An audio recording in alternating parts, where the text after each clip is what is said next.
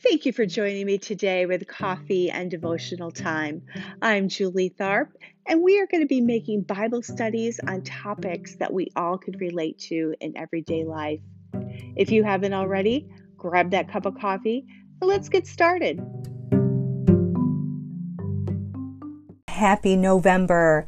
If this is your first time listening, my name is Julie Tharp. I'm a pastor's wife and I'm a Bible study teacher for women. I love everything about the month of November. I love the crisp air. I love the fall season in general, but I love to watch the changing color of the leaves. And I love pumpkin flavored everything. Some might even say, Yay, football season! I enjoy decorating my home, my front porch with fall decorations. But most of all, I love Thanksgiving Day. It's a time for family, isn't it? It's a time to reflect on how good God has been to us.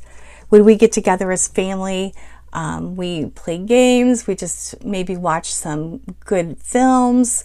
Uh, we just enjoy being together. And for some families, it's not very often that you get to do that. Maybe geographically we don't live close or, but it's just a wonderful time for family. It's a time to reflect, to be thankful and grateful. My family and I, we have this tradition. My husband and I started it when the kids were little, but before we could partake of our Thanksgiving meal, we would go around the table and say one thing that we were thankful for. It was just a way of teaching our children to have a mind of being thankful. Do you have an attitude of thankfulness and gratefulness, friend? I think of Paul. Paul, under the inspiration of the Holy Spirit, when he was in prison, he wrote the book of Philippians. And to me personally, the book of Philippians is just it's just very precious to me. I just I love it.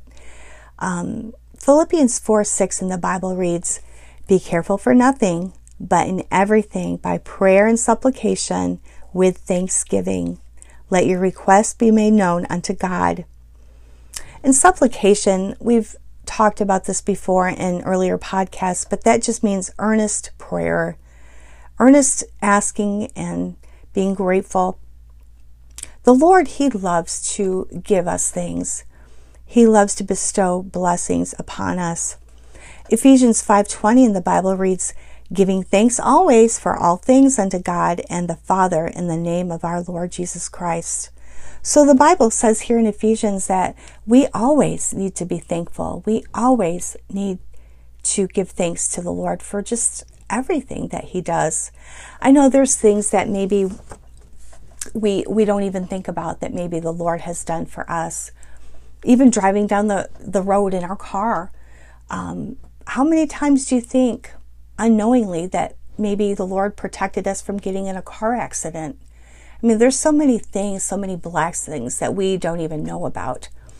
Psalm 104 Enter into his gates with thanksgiving and into his courts with praise. Be thankful unto him and bless his name.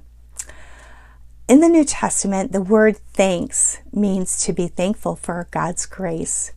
And friend, grace, ah, oh, God's grace is another wonderful word. Grace is a word that means the free and unmerited favor of God and the bestowings of blessings. My daughters, uh, we have three daughters, and every now and again they sing a song in church. It's titled Were It Not for Grace. And ladies, I'll tell you, that song, it just, it gives me a lump in my throat.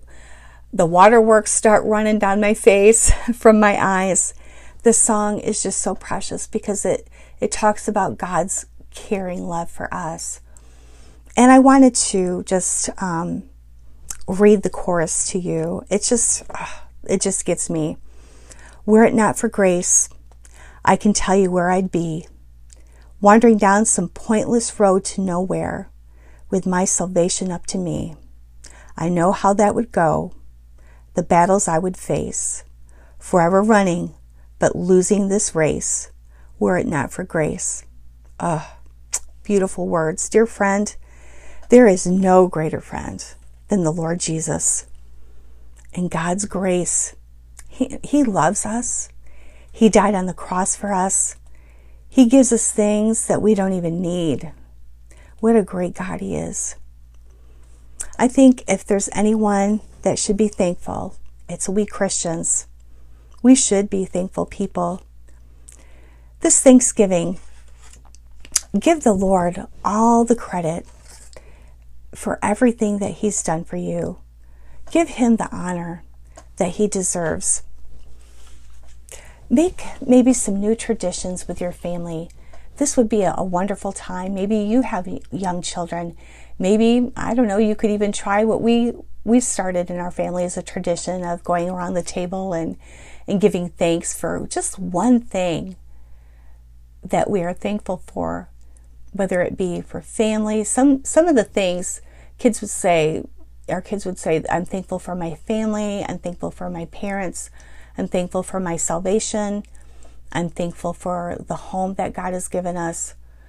Just there's many different things, but it just teaches our children to be thankful. And in turn, they're going to be thankful kids and be uh, thankful for maybe the Christmas gifts that's coming up next month. They'll say thank you and have a heart of thanks. Thank you so much for listening. I hope that you have a wonderful Thanksgiving. And remember that the Lord loves you, friend. And if you do not want to miss any of these episodes of this podcast, please follow me. And I like to thank you all for listening. And I hope that you are blessed. Thank you.